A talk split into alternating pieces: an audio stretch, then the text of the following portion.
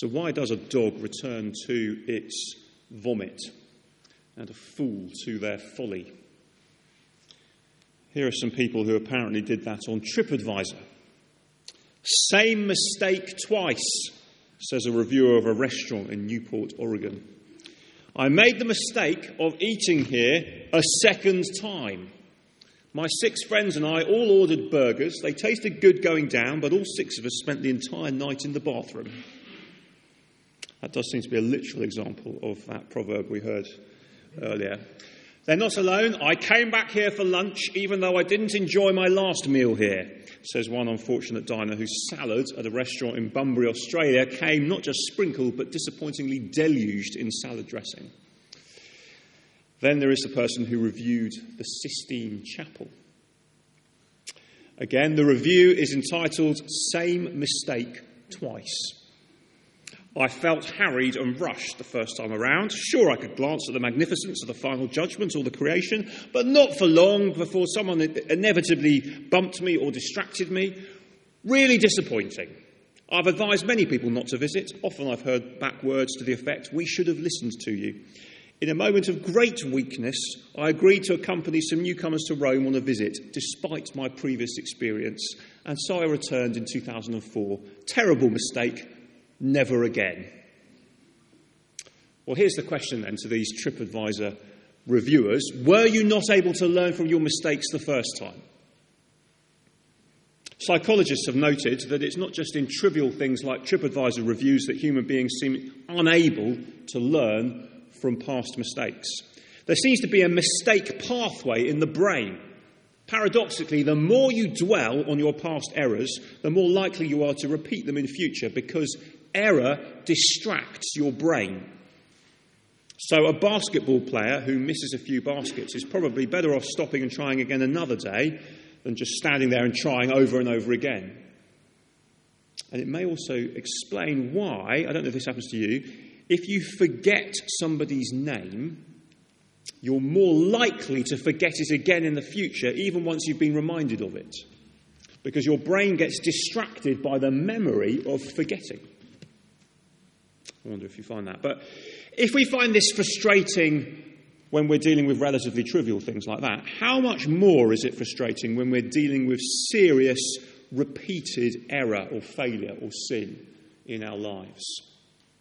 So I wonder what you made of this reading that we just heard. If you've been here through the previous part of this series looking at the life of Abraham, then this just might ring a, bell because back in chapter 12, we read of Abraham and Sarah going down to Egypt because of a famine. And Abraham fears that the Egyptians will kill him. So he hatches a plan, which is to tell a half truth about his half sister, who is also his wife, we discover here in chapter 20. He, let's focus on the sister part of that, he says, and leave out the marriage part. Now, it's a slightly bizarre story, and superficially at least, it's the same kind of story that we have here in chapter 20 with more, a few more details. In chapter 12, he was rebuked by Pharaoh himself and kicked out of Egypt in disgrace. and now something very similar happens again. Well, what, what then is going on? Well, some people read this and say, well, obviously, this is just the same event, and the narrator has got confused or has decided for whatever reason to tell the same story twice with uh, d- different antagonists. But actually, that misses something fundamental about human beings, which is just as true of us as it was of faithful but flawed Abraham. And that is this that the sins that we struggle with the most are the sins of habit, the sins that recur. It's my temper, somebody might say. I never wake up thinking I'm going to lose my temper today. In fact, sometimes it's positively the opposite. And I head into a situation thinking, I need to try really hard not to lose my temper. And yet, she knows exactly what buttons to press and how to wind me up. And yet again, despite all my vows and promises and best intentions, I lose my temper. It feels impossible to do anything different. If it's not our temper, maybe it's the resolution to drink less or to give up altogether because of the effect it's having on us. Maybe it's simply to get up earlier to pray and read the Bible, to fight late night temptation on the telly or on the internet, or not to chicken out of opportunities to speak about Jesus with a colleague or a neighbour. You know, we always have the best of intentions, but to our horror, we find that it's not enough. So, can God really forgive? Can He use people who are like this? Surely it would be better just to give up, we tell ourselves. Well, Abraham faced similar issues. How could he be so foolish again to try and fool another king about his marital status because he fears for his life? Has he learnt nothing about the God who made these extraordinary promises to him, who's committed himself to him in covenant, who last week we saw has demonstrated both his justice and his mercy? This is not a God we can mess with, but this is a God we can trust. And Abraham is held up in the New Testament as the great model of faith. Yet here he is facing a test of recurrent sin and failure. Now, this is the final fall of Abraham that is recorded. There is one more test, which we'll come to in a couple of weeks, the ultimate test for Abraham. But all through the life of Abraham, the one constant has not been Abraham's faith, that's been all over the place. The one constant has been the grace of God and the commitment of God to keeping the promise that he made. Abraham's been on a massive journey, quite literally, since chapter 12. And the big burning question as we head towards the latter part of Abraham's life is will God finally keep his promises? to Abraham after such a delay. Abraham has one more lesson to learn on this journey of faith before he faces the ultimate test. He needs to see again that God gives grace to and through those who don't deserve it. That God's people are not made up of the proud and the sorted, but God includes the humbled and he uses the humiliated. There is grace even for the habitual sinner. So let's see that then. You can see in the headings on the sheet. First of all, grace to Abimelech. Grace to Abimelech, verses 1 to 7. This Abimelech is king of Gerar. Gerar was outside of Canaan in the direction of Egypt, but not quite as far as that. But very much a pagan place like Egypt with a pagan king who does not know God. Now, of course, pagan, when we say pagan, we mean in the sense of worshipping idols. Don't think of Stonehenge or Druids or things like that. Pagan means not worshipping the true God. And although this episode is very similar to chapter 12, the focus is slightly different. Verses 1 and 2 assume that we remember why Abraham wanted to say Sarah was just his sister. She's a very beautiful lady, we heard in chapter 12. Even in her advanced years, she seems to have this sort of mesmeric effect on, on everybody who, who comes across her. And so he thinks that they're going to kill him. And so he hatches this plan. But now in verse 3, we get a new aspect to what happens that was absent in chapter 12. We find out how the king learns the situation that he's inadvertently found himself in. God appears to him in a dream. You are as good as dead, he says. She's married. And Abimelech's response might remind you of something if you were here last time, or you can catch up online as we saw Abraham pleading with God and interceding in the face of the coming judgments on the cities of Sodom and Gomorrah?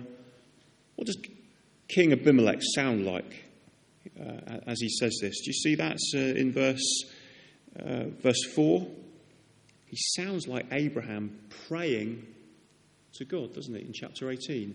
Will you sweep away the righteous with the wicked? Far be it from you to do such a thing. He's appealing, like Abraham did, to God's character. My conscience is clear. And God says, Yes, I know you did this with a clear conscience, so I've kept you from sinning her. For, for, uh, I've kept you from sinning against her, which is why I did not let you touch her. And you can imagine it's a bit of a light bulb moment for Abimelech. Oh, see, that's what's been going on. What is going on here is that God is showing grace to Abimelech. Grace that comes in a warning, a confrontation. We, we, we, saw this last time that it's loving for God to warn that disaster is coming, like warning children playing in the road that they're going to get run over. That's what God is doing here with Abimelech. Not just sentencing him to death straight away, but warning him as he does with us in our sin. But you might say, well, why single out Abimelech and give him a chance? And even verse 6 actually prevent him from sinning. Verse 6 tells us he has the power to prevent people from sinning. So, why does he do that with some people and not with others? Well, the answer cannot be that there is something different about Abimelech. He's not better, he's not more holy, he's not more righteous in some way. The answer is that it's grace. It's God's grace, His free gift. This is not what Abimelech deserves. It's not what Abraham deserves when he receives grace either, and it's not what we deserve. But God is a God of grace, showing grace to those who don't deserve it. So think of Abraham. The big question for him can God keep his promise of a child with Abraham aged 100 and Sarah aged 90? Uh, aged 90? He is the all powerful God of grace, even to the undeserving outsider like Abimelech.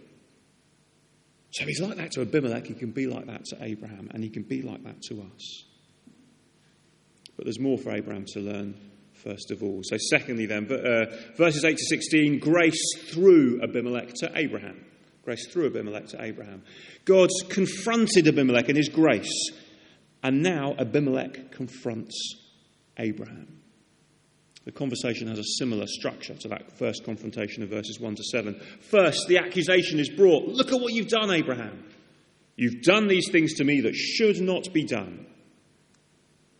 Then the response from Abraham, which is a whole lot less convincing than Abimelech's was to God. Verse 11, what does Abraham say? He says, I said to myself, There is surely no fear of God in this place, and they will kill me because of my wife. She is his sister, we discover, his half sister. This, this has been a convenient half truth or half lie, depending on how you look at it. And God caused me, God caused me to wonder. What does this sound like? It sounds like how Adam responded to God in the Garden of Eden. This woman that you gave me, it's her fault. It's your fault, God. It's anyone's fault but mine. And what do you make of that statement? There is surely no fear of God in this place. On the surface of things, it's what you would assume about pagan Gerar, but actually, what it reveals is that Abraham is the one who is exhibiting no fear of God in the sense of respecting Him, trusting Him. It's Abraham who's not fearing God. Because what did God promise Abraham right back at the beginning in chapter 12? He told him, Whoever blesses you, I will bless, and whoever curses you, I will curse. What then can Abraham expect as he goes into unknown situations with unknown foreign kings? He can expect God's protection. But fear of people gets the better of him, and he opts for self protection. Does that feel familiar at all? The times when we know we ought to trust God, but opt instead for doing it our way. Maybe there's a situation with health or work or children, which is essentially out of our hands, which means it's in God's hands, of course, not in ours. But our response to that is to spend hours and hours Googling every possible outcome, not because we can really make any difference, but because we crave control. We can't let go. We fear that God can't be trusted. And so, even though our efforts are unlikely to come to anything, what, what have we got to lose by trying, we think? The American preacher John Piper was diagnosed with cancer in 2006. And he wrote a deeply challenging article entitled Don't Waste Your Cancer. And he made a number of points, but this was one. He said, You will waste your cancer if you spend too much time reading about cancer and not enough time reading about God. And we could apply that to any of the situations we find ourselves in that feel out of control. The thing is, most of us are more like Abraham. He was committed to the principle of trusting God, and we may well be too. You know, in theory, I know that's exactly what I want to be doing. But in practice, his besetting sin that he struggled with over and over was not the principle of trusting God in general. What he struggled with was, was the principle of trusting God right here, right now, with this particular set of circumstances today. But you see what Abraham receives in response through Abimelech? Despite his struggles, despite his sin? Well, Abimelech understands that promise that was made to Abraham I will bless those who bless you.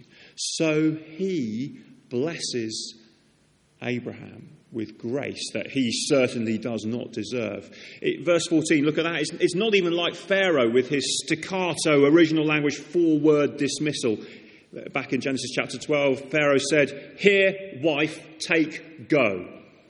He wasn't having any of it. With Abimelech, it's here are some sheep, here are some cattle, here are some slaves, here's some land, live wherever you like. Here's a thousand shekels of silver. Do you know the law of Moses required 50 shekels of silver to be paid to a family and to a woman in the case of rape, the most severe of crimes. But you see what's going on here? This is grace that goes far beyond the law, a thousand shekels, for a crime that falls far short of rape. And then verse 16 this is to cover the offence against you before all who are with you. You are completely vindicated. What kind of language is this? What does this sound like? Well, this is gospel language. This is the kind of language you'd expect to hear from God Himself. Psalm 32, verse 1 Blessed is the one whose transgression is forgiven, whose sin is what? Whose sin is covered. And vindication is, is elsewhere something only God does. He's the one who declares us not guilty in His sight. So, do you see what's going on here? This is grace from a most unlikely place, pagan King Abimelech, to a most undeserving person, Abraham, who's messed up. So, in the face of our own habitual sins where we've repeatedly fail to trust God, this is the grace that we need too. So that's grace through Abimelech to Abraham. Then finally, verses 17 and 18, grace through Abraham back to Abimelech. Grace through Abraham to Abimelech. Now, just remember again what has been happening in Abraham's life through these chapters? What has he been waiting for? For years, literally years. As Sarah got older and older and even less likely to have children, to the point where when they're told, you know, Sarah's going to have a child, what do they respond with? Laughter, because it's so utterly ridiculous that this could possibly happen now after all this time. God has made this promise, but nothing had yet come of it. Think of all the praying that would have gone on over those years. Lord, you have promised a child. Lord, you have promised a child from my own loins. Lord, you have promised a child through my wife Sarah each month, each year. Lord, please keep your promise. Months and years go by. Please keep your promise. But nothing. Verse 17 Abraham prayed to God, and God healed Abimelech his wife and his slave girls, so they could have children again. For the Lord had closed up every womb. Do you see? One prayer is all it took for grace to come through Abimelech, through Abraham to Abimelech. Maybe there's a friend, a family member, and you've been praying for them for years and years to come to know Jesus. Year in, year out, praying, but nothing, apparently. Then you meet another Christian and you hear how they'd never given much thought to a particular non Christian friend, but one day they thought it wise to pray for them and invite them to events at church, and that person there and then came to faith in Jesus and has been going strong ever since. And you think, Am I doing something wrong? Do I not have enough faith? Am I sort of using the wrong words when I pray? What's the difference? What Abraham will tell us, what matters when we pray is not our goodness or using precisely the right words or really, really, really, just really, really meaning it. What matters is God's will. He knows what is best, and He will do what He knows is best, and He will do it in His timing. And prayer is saying to God, Your will be done. God's will with Abraham and Sarah was to bring them on this extraordinary journey of faith before he would answer their prayer. It's not that he couldn't open her womb. He is the one who opens wombs. He is the giver of life. He is the one who answers prayer, but on his timing and not on ours. It's all a gift. And the essence of faith is learning that He's in charge, that He's all powerful, but that He is also all good. And we can trust Him. So when we hear of God blessing others, when He doesn't appear to have blessed us in the same way, well, instead of grumbling and complaining, we can praise Him. Because did that person to whom He's shown grace deserve it? No. So praise God that He shows grace to those who don't deserve it. And we can say, well, he's done it for my friend. He's done it for me in sending Jesus to die for me, so I can trust him with this particular situation as I continue to wait. His will will be done. And he is a God of grace. So this chapter says this to Abraham. It says, If God's grace can come to and through Abimelech, the pagan king, and if God's grace can come through Abraham to Abimelech, Will God's grace not in the end also come to Abraham and Sarah? We'll glance forward to verse 1 of the next chapter and you will see that that is the case.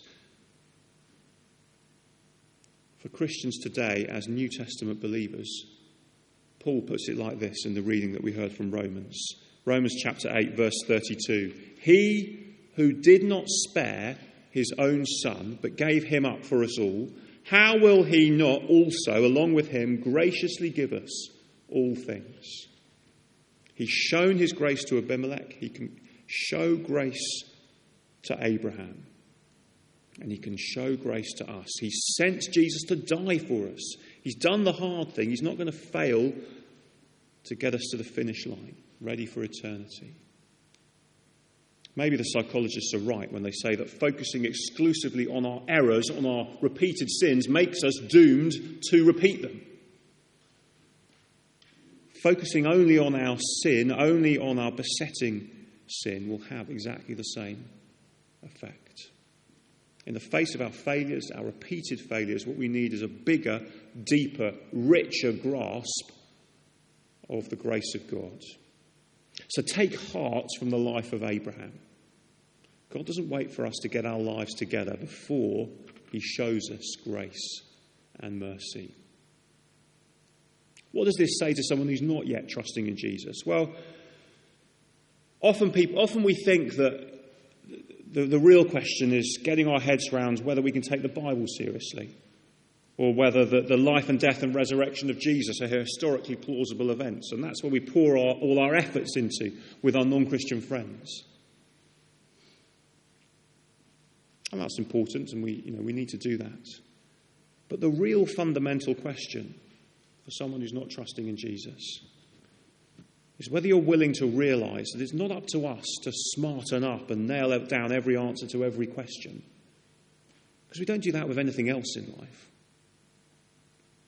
The fundamental question is whether we're prepared to be humble and be humbled before God. To say we can't figure him out by ourselves, we can't get to him by ourselves. We need his mercy, we need his grace, and that's what he offers us in Christ. He doesn't choose the proud and the sorted, but he includes the humbled and he uses the humiliated. Abraham was greatly humbled by God, and yet he was greatly used by God. And the key for Abraham was learning to trust in God as a God of grace. And he's still that God today. So trust him.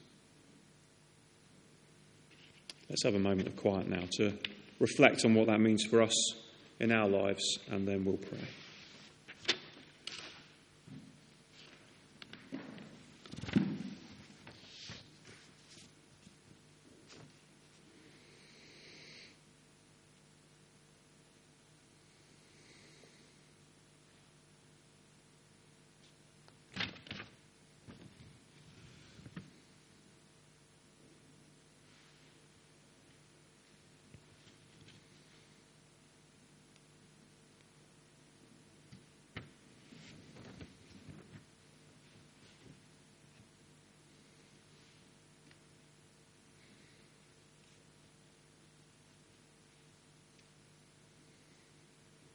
Father, we're sorry for when we think that your grace must somehow be earned, somehow deserved, so that we become either proud when we receive grace for ourselves or we become jealous when we see it in others.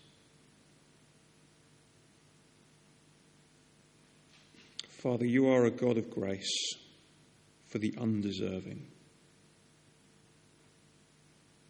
So may we humble ourselves before you so that you may lift us up with your grace.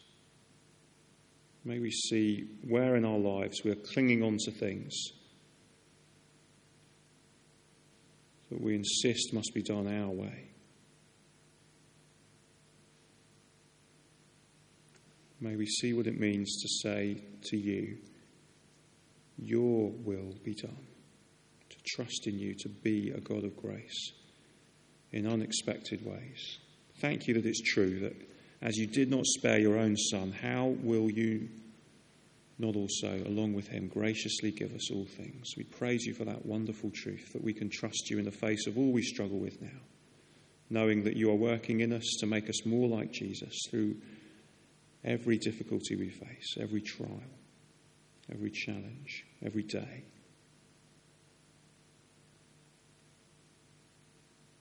May we be content to rest in you and in the promises you have made that are fulfilled in Jesus. We pray in Jesus' name. Amen.